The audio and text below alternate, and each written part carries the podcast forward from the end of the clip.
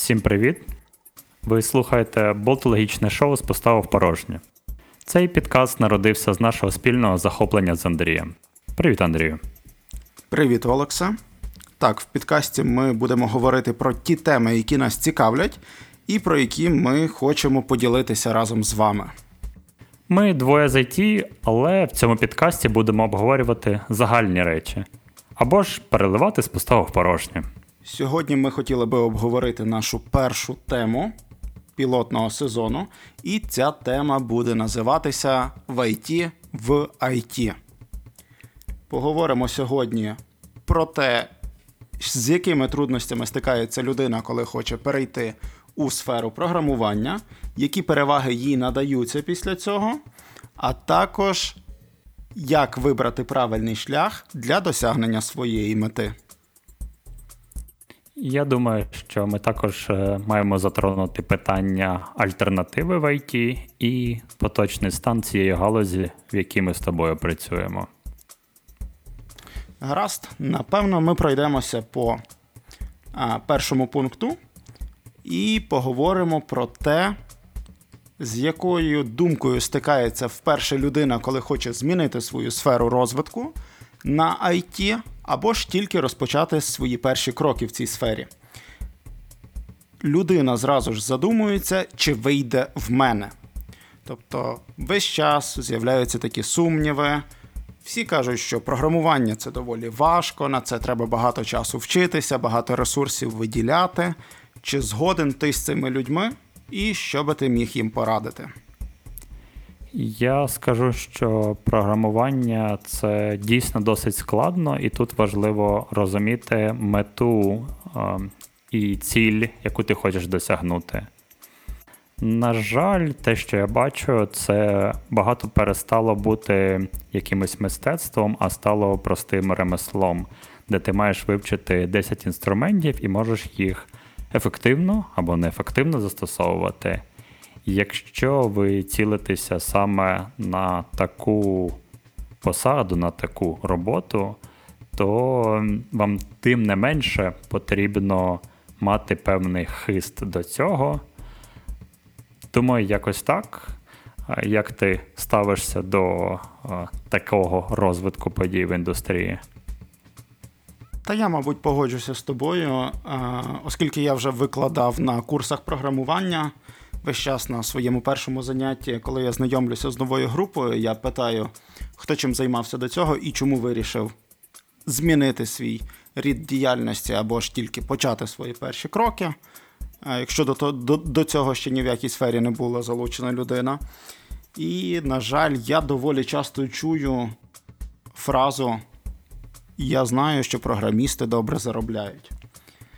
А, ну, Це такий спірний насправді момент тому що заробляти добре можна в будь-якій сфері. В програмування вартує те саме, якщо є бажання щодня вчитися чомусь новому, якщо є терпіння до того, що ви маєте розуміти, що робота може бути не настільки цікавою, як в процесі навчання вона для вас виглядала, коли ви розробляли якісь свої там пілотні проекти. Ось, має бути це, ну, це таке терпіння, має бути, звичайно ж, виділений час для повсякденного цілодобового розвитку. Сфера не стоїть на місці, сфера щоразу змінюється. Це така динамічна галузь, де можна за півроку, там, не попрограмувавши, повернутися на роботу і взагалі не зрозуміти, а що зараз інші роблять, чим вони займаються і звідки ці технології появилися. Недаремно ми з тобою рішили записувати саме цю тему, оскільки у нас схожий погляд, і я думаю, що цей схожий погляд базується на певному максималістичному прагненні осягнути ефективно свою роботу, свою посаду, свою діяльність, досягнути чогось більшого.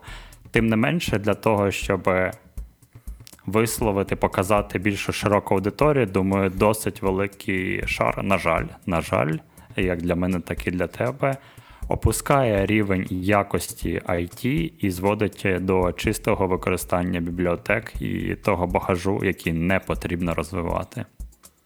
Ну просто український ринок компаній він доволі великий, точніше, на українському ринку багато іноземних компаній. поставили собі за мету повідкривати офіси, набрати співробітників, все-таки в Україні аутсорс цвіте і пахне. Рейти не такі, як в Європі. Ну тому така сфера доволі, доволі заповнена компаніями. Ну, але знову ж таки, вартує розуміти, що ну, гроші так просто не приходять в ІТ, як про це е, можуть десь там показати по телевізору, якісь випуски новин, чи може вам розказати ваш знайомий. Це щодня треба працювати над цим. Треба удосконалюватися, треба прагнути до чогось нового і постійно, постійно, постійно е, муштрувати цю сферу і, і ті технології, які ви плануєте використовувати. Давай повернемо нашу розмову все ж таки в більш практичне русло і підкажемо, з чого почати і яким саме чином навчатися. Не пам'ятаю, що ти проводив курси. З чого би ти рекомендував почати людям, нашим слухачам? Так, насправді тут в мене буде питання так поставати: по-перше, з чого почати, а по-друге, чи вартує йти на курси, чи можна навчитися самому. Бо багато людей також про це запитує. І взагалі, з чого би я почав цю тему початку шляху в ІТ, так це з вивчення англійської мови. От тобто англійська мова це обов'язково. Типу, не знаєте, хочете йти в ІТ, ну обов'язково прямо зараз сядьте і почніть вивчати англійську мову. Чим раніше це станеться, тим краще.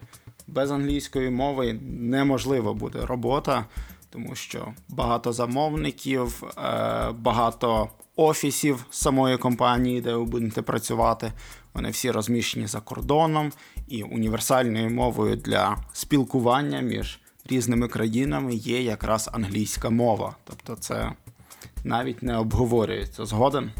Так, так, так. Без англійської ніяк. І, власне кажучи, єдиний варіант, де не потрібно знати англійську в ІТ, це місцеві компанії. Якщо ви хочете працювати в банку, в ем, страховій, в державній установі в ІТ, тоді ви можете пожертвувати своїм знанням, своїм своїми можливостями і навчити англійську мову, але це вас обмежить назавжди. Робіть цей вибір свідомо і радше розширюйте свої можливості, розширюйте можливості для себе і для свого майбутнього. Вивчіть мову. Вам, окрім спілкування, потрібно буде ще читати документацію, проходити курси. Зараз є просто тонни тисячі курсів для вивчення IT онлайн. І більшість з них англійською мовою. Підписуюся під кожним словом. Тобто, це це однозначно те, що почає, з чого вартує почати ваш шлях на, на становлення в цій галузі. Ну і якщо говорити про самі курси, ти вже затронув те, що їх існує величезна величезна кількість. Є багато платформ, де ці курси розміщуються. Справді такі найкращі курси, вони саме англомовні, бо вони розраховані на широку аудиторію, саме тому вони англійською мовою. І є багато платформ, де можна їх подивитись не за великі гроші, але все-таки вартує якось віддячити автору за те, що він розробляв для вас, так, для тих, хто хоче почати свій шлях і написати свої якісь перші рядки коду. Якщо говорити про онлайн-курси, то однозначно, однозначно треба дивитися в їхню сторону. Тому що е, на кожній платформі є можливість виставлення оцінок автору за його курс. Дивіться, той, який найбільш популярний і найбільше відгуків має хороших про, е, про сам матеріал і про те, як автор подає цей матеріал. Е, ну, а також, е, мабуть, вартує звернути увагу на тривалість такого курсу, тому що багато курсів, на жаль, надають лише ази програмування і повноцінно не розкривають усієї картини, що буде потрібно знати вам на вашу найпершу якусь посаду в сфері в сфері IT.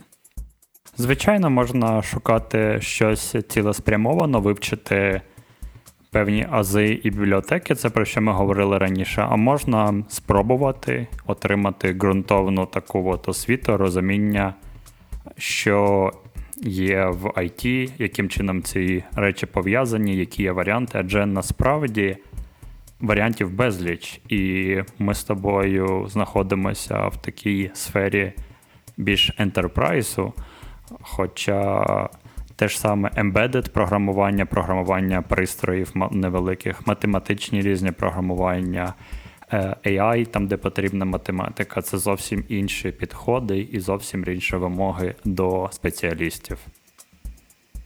А ось мені насправді цікаво, ти в цій сфері вже подовше будеш. Хотів би дізнатись твоє ставлення до вищої освіти в Україні для того, щоб стати взагалі співробітником якоїсь компанії, навіть не з точки зору обов'язковості документу самого, а з точки зору знань. Ось чи потрібне профільне таке навчання, і чи більш успішним себе можна буде вважати після, після його закінчення. Залежить від того, яким чином ти будеш ставитися до цієї освіти. Якщо це час, коли ти вивчаєш, коли ти даєш можливість використати інструмент, яким ти впорядкуєш свій мозок, свої знання, навчишся думати, то тоді щонайменша освіта бакалавра завжди буде потрібна. Якщо це час для гуляк, для кайфу, то тоді шлях в КВН, і тобі він теж може бути до вподоба, але не профільний. Тому я вважаю, що до вибору вищої освіти потрібно підходити дуже уважно, вартує пройти, але м, тільки зупинитися на бакалаврі. Іти на магістра може бути потрібно заради диплому або в той вуз, який змусить тебе працювати на магістерську. Що значить змусить працювати на магістерську, значить робити наукову роботу. Тобі не потрібно робити наукові відкриття, але м, робити якісь зрушення, навчитися думати, довести теорему в тому ж самому Computer Science. Ти можеш спробувати розробити е, свій інтерпретатор мови для своєї якоїсь мови, для свого випадку конкретного, і це дасть тобі можливість порядкувати весь спектр знань і подивитися на проблеми в ІТ з іншого боку. Я, мабуть, з тобою в цьому моменті погоджуся. Освіта справді є важливою, якщо приділяти їй достатню кількість часу. Але також хотів би сказати, що сфера IT вона ґрунтується не лише на самих розробниках, так, це можуть бути і різні бізнес-аналітики, і техліди, і проджект-менеджера, і HR, вони також відносяться до сфери IT. А, І в них наявність такої профільної освіти вона не є настільки базовою, щоб почати рухатися, щоб почати свій, свій шлях в цій сфері. І можна лише за допомогою тих самих курсів і упорної роботи над собою все одно досягти мети і без профільної освіти влаштуватися на омріяну роботу. Я думаю, що я бачив е, буквально до п'яти людей, які не мали жодної освіти, які досягнули дуже-дуже крутих результатів. Я знав одного дуже прикольного архітектора, який не мав взагалі освіти, але він був дуже чіткою, структурованою людиною. І таких людей, на жаль, дуже мало. Або, на щастя, без оцінки, мабуть, найкраще буде. Так, насправді, е, ну я просто теж вважаю, що профільна освіта вона є дуже і дуже важливою, тому що якщо вона навіть не навчить саме програмуванню, то вона навчить критичному мисленню тому що будуть проходитися там курси по типу алгоритму і структури даних, де розвивається мислення, шукається новий підхід до вирішення стереотипних якихось завдань, так, тобто різні способи сортування, різні способи впорядкування елементів. Також не менш важливою є математика, ну, вища математика, так, так там якісь дискретні структури. Там, лінійна алгебра, аналітична геометрія і так далі, саме з точки зору розвитку мислення. Можливо, воно вам і справді не знадобиться для моделювання там 3D-ігор, тому що ви будете в якійсь іншій сфері задіяні, там, допустимо, фінансовій сфері. Але все одно це такий ну, університет там, чи вищий взагалі навчальний заклад, він дає хороший пінок під зад з точки зору того, що потрібно весь час думати і вдосконалюватися.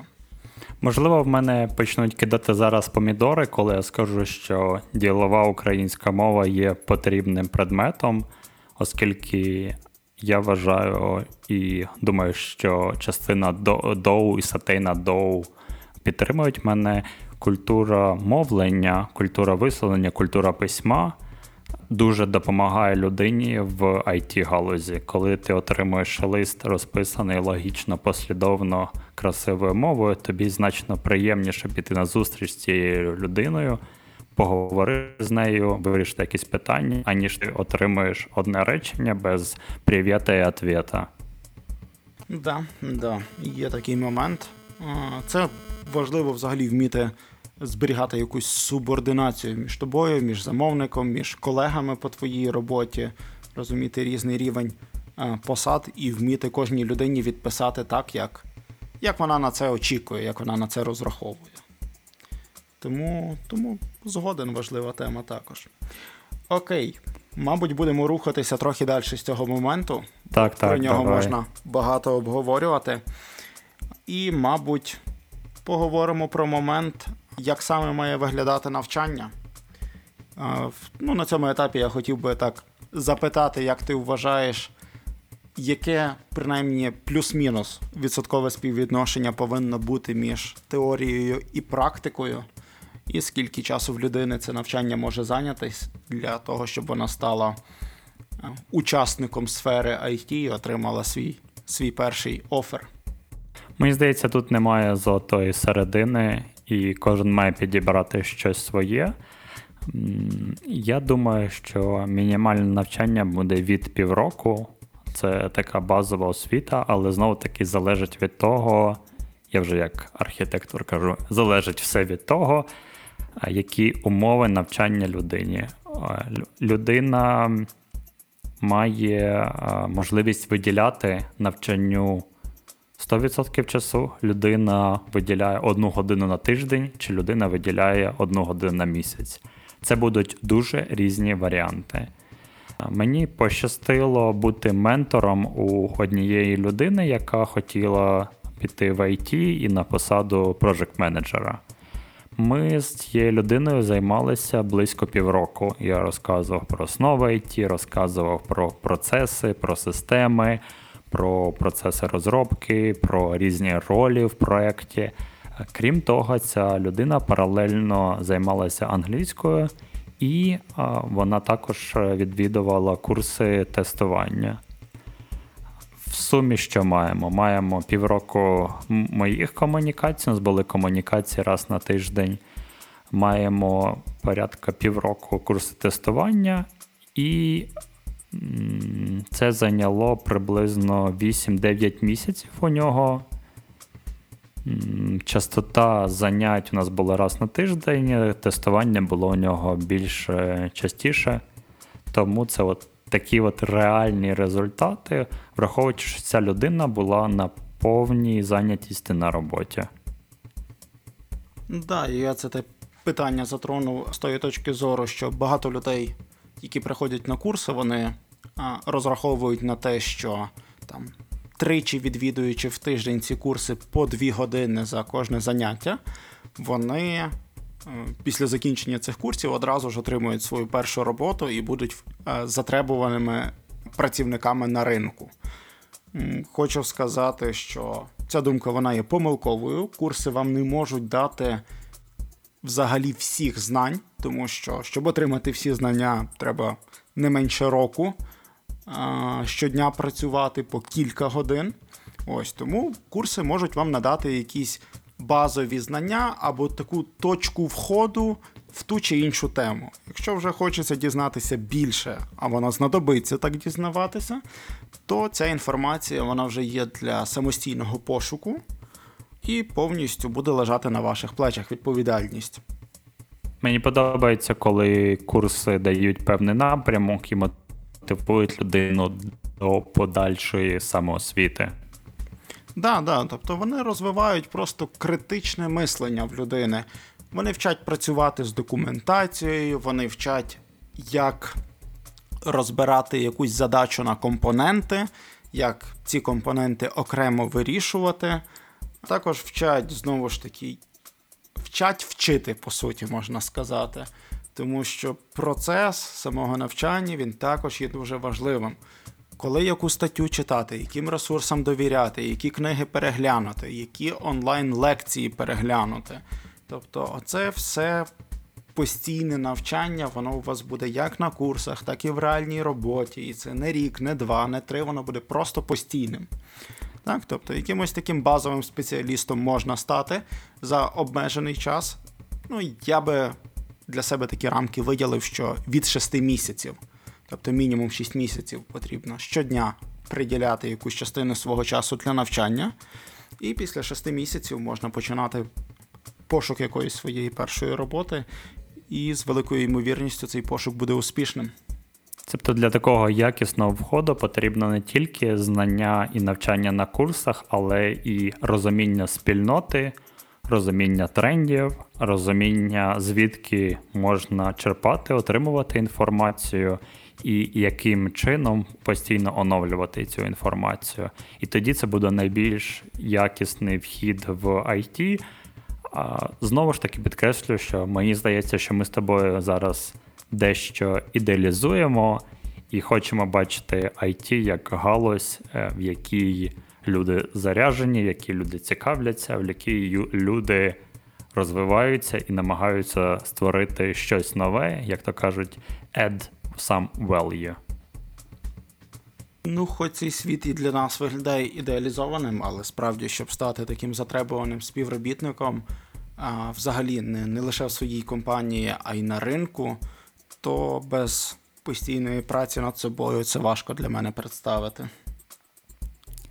Давай все ж таки тоді помріємо, коли ці люди, які пройшли курси, які захопилися цим, пройшли співбесіди. Про співбесіди, думаю, можна робити окрему розмову. Коли вони отримають цей довгоочікуваний офер, що вони мають робити, окрім того, що просто святкувати і стрибати, що от вже моя мрія досягнута, перший крок зроблено. Що ти робив, коли ти отримав свій перший офер?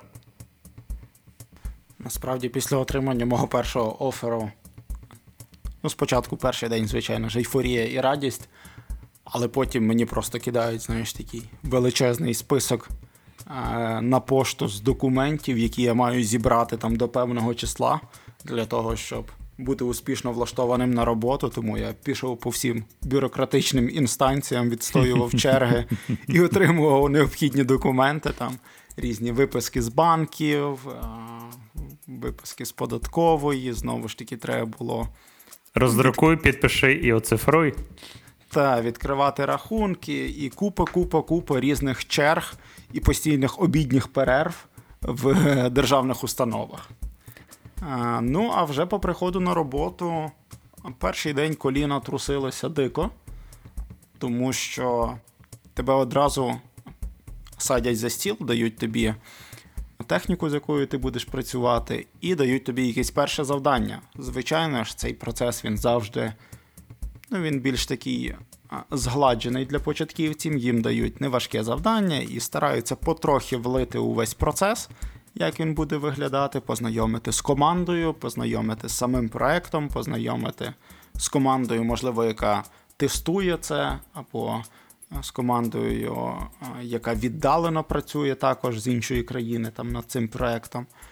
Але це перші дні це тотальний стрес для для початківця, тому що, що часто... купа знайомств взагалі невідомо з ким про що говорити, до кого звертатися у випадку проблем. Тому що люди і так заклопотані своїми проблемами, вони самі працюють, ти також їх не хочеш відволікати, але тобі дали взагалі щось невідоме. І і, і то ще добре, якщо силка не бита на якусь там документацію, бо тоді взагалі страшно до когось підійти і задати якісь питання. Да, да, да. І ще часто тебе посадять за якийсь такий е, окремий стіл, який буде не найзручнішим, і спричинить додатковий стрес, який, є, коли всі за тобою ходять, е, дивляться, що ти там робиш, о, новенькі, новенькі. Залежить, звичайно, від компанії, але я такі теж випадки бачу. Ну так, компанії вони стараються згладити цей процес, зробити його таким більш плавним для входу нового співробітника в проект в команду. Але для людини це постійний стрес, тому що все для тебе невідоме. Новий офіс, нові люди, хто чим займається, в кого які пристрої, до кого можна звертатись, хто тебе взагалі десь пошле куди подальше, скаже: ну, ти ти, ти, ти не бачиш, що ти мене відволікаєш. Там. І людина постійний вибір такий має, що їй робити далі. Ну, цей період він проходить там в перші два тижні, я думаю коли коли вже людині стає очевидним, який темп її розвитку має бути, коли вона вже поспілкувалася зі своїм наставником на роботі, там, зі своїми колегами, коли плюс-мінус, хоч трошки зрозуміло, про що проект і як він працює. Ось. І тоді вже такий період адаптації проходить, і можна повноцінно вважати, що співробітник може почати виконувати якісь свої повністю функції, які на нього покладалися при наймі на роботу. І за ці два тижні людина вирішує, чи ходить вона в тапочках в офісі, їй подобається ця атмосфера, чи вона потрапила в такий жорсткий ентерпрайз, де ти нічого не можеш зробити, і в тебе всі права на твоєму комп'ютері залочені, і ти кожну твою дію логується, стоїть спеціальний софт, і ти розумієш, М, це для тебе чи не для тебе. Але я думаю, цей перший перший крок він багато в чому вирішує майбутнє людини, і його треба обирати свідомо. А ще краще зробити декілька спроб в різних компаніях. І тоді зрозуміти, що тобі більше до вподоби. Це розробка ігор, це якийсь enterprise розробка, це математичне більш програмування, чи взагалі, можливо, це не програмування, а IT-сфера в цілому, і тобі варто подивитися на інші ролі: на роль проджект-менеджера, на роль бізнес-аналітика, на роль QA і так далі. і так далі. Ну, мабуть, ти правий. Мені подобається взагалі практика, принаймні українських компаній, за них можу говорити, щодо випробувального терміну в багатьох українських компаніях незалежно від того, на яку посаду ти прийшов. Там початківець, ти якийсь джуніор, інтерн, сіньор, там бізнес-аналітик, HR, будь-хто. Дається випробувальний термін 3 місяці. Випробувальний термін не лише для того, щоб подивитися, чи справляєшся ти зі своїми обов'язками, але й щоб людина змогла зрозуміти, чи їй подобається в цій компанії, чи їй подобається саме тим займатися, що на неї поклали. І це такий двосторонній фідбек. Компанія говорить про людину, якийсь відгук, там, що вартує покращити, або або навпаки, там, що було взагалі не так зроблено. А людина має час оприділитися з тим, чи хоче вона продовжувати тут працювати і займатися, чим їй сказано займатися. Дійсно, цей випробувальний термін він двосторонній, і тільки так його треба і сприймати. Добре, давай, мабуть, е, затронемо на сьогодні нашу останню тему про альтернативу IT, куди ще піти, які є ще варіанти, якщо ти чуєш стандартний і дуже часто вживаний аргумент Я хочу піти в IT, бо я хочу заробляти багато грошей. Які ти думаєш є альтернативи, чи які, з якими ти стикався, і що міг би порадити? Недавно, до речі, бачив на Dow, такому ресурсі для IT-сфери, вийшла стаття. Ну, Для мене вона була обурливою. Е, ну і багато хто також на неї так відреагував, свої коментарі додавали, там, обговорювали. Але стаття стала, не знаю, можна сказати, вірусною, дуже популярною.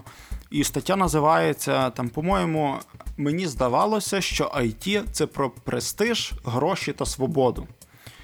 І ось там людина обурюється тим, що вона думала, що IT це так, як показують по телевізору, де в тебе постійно цікава для тебе робота, ти прям гориш і займаєшся тим, чим ти хочеш займатися. Хоча по факту всі ми розуміємо, що є якийсь ринок і є те, чим цей ринок займається, і ти не зовсім в межах якоїсь компанії можеш відходити від рамок е, напряму оцього, е, оцього програмування чи напряму взагалі розвитку.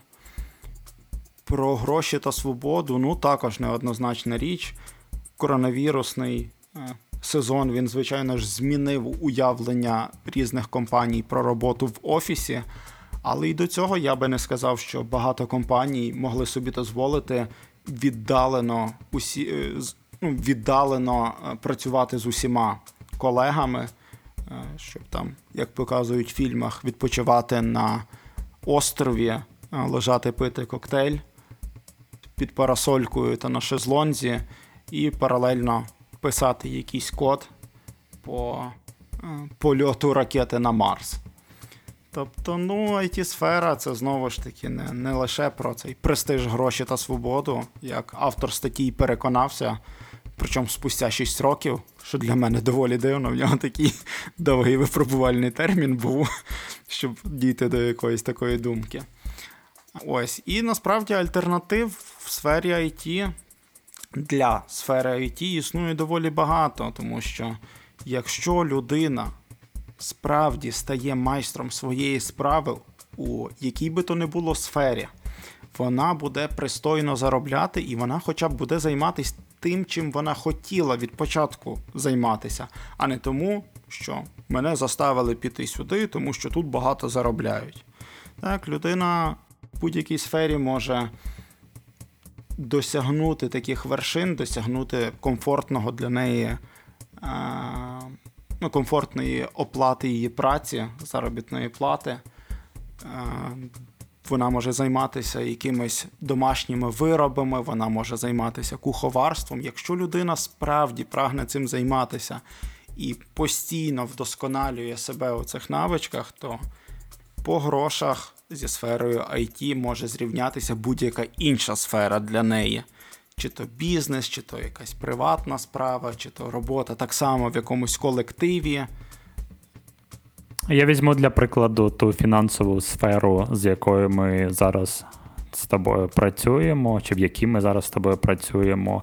І ті ж самі спеціалісти по ISO 20022, це стандарт новий, який зараз впроваджується по опису ем, фінансових повідомлень, то таких спеціалістів просто надзвичайно мало. І ти маєш бути дуже високого рівня спеціаліст, і зараз є потреба в таких спеціалістів у всьому світі, у будь-якій країні світу, де є фінансові платежі і фінансові повідомлення. Та багато взагалі е, просто людей, які починають свій шлях в ІТ, вони дивляться на топ вакансій і топ популярних речей. Е, ну, по яких мовах програмування розвиватися, які інструменти застосовувати. Але якщо подивитися якісь старіші мови, ось як в нас недавно була потреба там на мові програмування Elixir знайти людину, чи на мові програмування Haskell, яка вміє писати. Або на Каболі. Да, да, то такі працівники вони є дуже затребуваними. Але тут говориться навіть не про саму сферу IT, а про якісь її альтернативи. Людина де завгодно може отримати той самий рівень заробітної плати. Просто людина має розуміти, що постійно треба розвиватися, е, щоб досягти такого рівня. Програмування ж точно так само виглядає. Приходить джуніор, йому не пишуть захмарну зарплату, і він не може собі там перші кілька років потягувати смузі на Маврикій острові. Ну, До всього воно доходиться з часом. Ось. Але альтернатив є доволі багато. Тобто в будь-якій сфері можна розвиватися, в куховарстві, навіть якісь сантехніки, навіть люди, які там займаються інженерними справами, проєктують мости, проєктують дороги, вони можуть вийти на той самий рівень. Я думаю, що глобалізація і можливість доступу глобальних таких до ресурсів до мережі інтернет дуже спростили можливість заробітку. Ти робиш якісь креативні речі, в тебе є платформа YouTube, де ти викладаєш і стаєш популярним, ділишся тим, чим тобі цікаво. Ти будуєш мистецтво, прикладу, Андрію, ти шукаєш в інтернеті, де ти можеш поїхати попрацювати в будь-якій іншій країні. І якщо ти спеціаліст, який знає англійську мову, ще раз підкреслимо цей момент, так, то в тебе знову таки відкриті всі можливості, всі кордони. Ну от тому надіюся, що наші слухачі будуть звертати на це увагу, коли захочуть розвиватися в сфері IT. Вони дослухаються до наших якихось коментарів з цього приводу і будуть задоволені своїм вибором, який би він не був, чи розвиватися в сфері IT, чи розвиватися в тому ділі, в якому вони були зацікавлені до цього, і залишитися на їхньому комфортному рівні. Хотілося б на завершення нашого підкасту, мабуть, дати нашим слухачам по одній найважливішій пораді. З того дозволу я почну. Моя порада буде робіть свідомий вибір якомога раніше. Чим раніше ви зробите свій свідомий вибір, тим більшого ви зможете досягнути. Що би ти хотів порадити? Моя порада, мабуть, буде полягати в тому, що не слухайте інших людей, які будуть вам настійливо рекомендувати, чим вам займатися в житті, чи то навіть будуть ваші друзі чи ваші батьки, які радитимуть вам університет та напрямок, тому що там тьотя Люда, наша сусідка, сказала, що її син добре заробляє. Ось а цих порад не треба слухати, треба дослухуватися лише до себе, орієнтуватися і довіряти лише собі, щоб зрозуміти, чи будете ви щасливі в майбутньому і чи буде приносити вам задоволення ваша робота. Дякую тобі, Андрію, за пораду, дякую за розмову. А я ж хочу подякувати всім нашим слухачам, які прослухали наш перший випуск. Нагадую, що цей випуск ви можете оцінити на будь-яких платформах, де ви його прослуховували. А на сьогодні це все. Дякую тобі, Олекс, за виділений час та за цікаву розмову. Дякую, Андрію.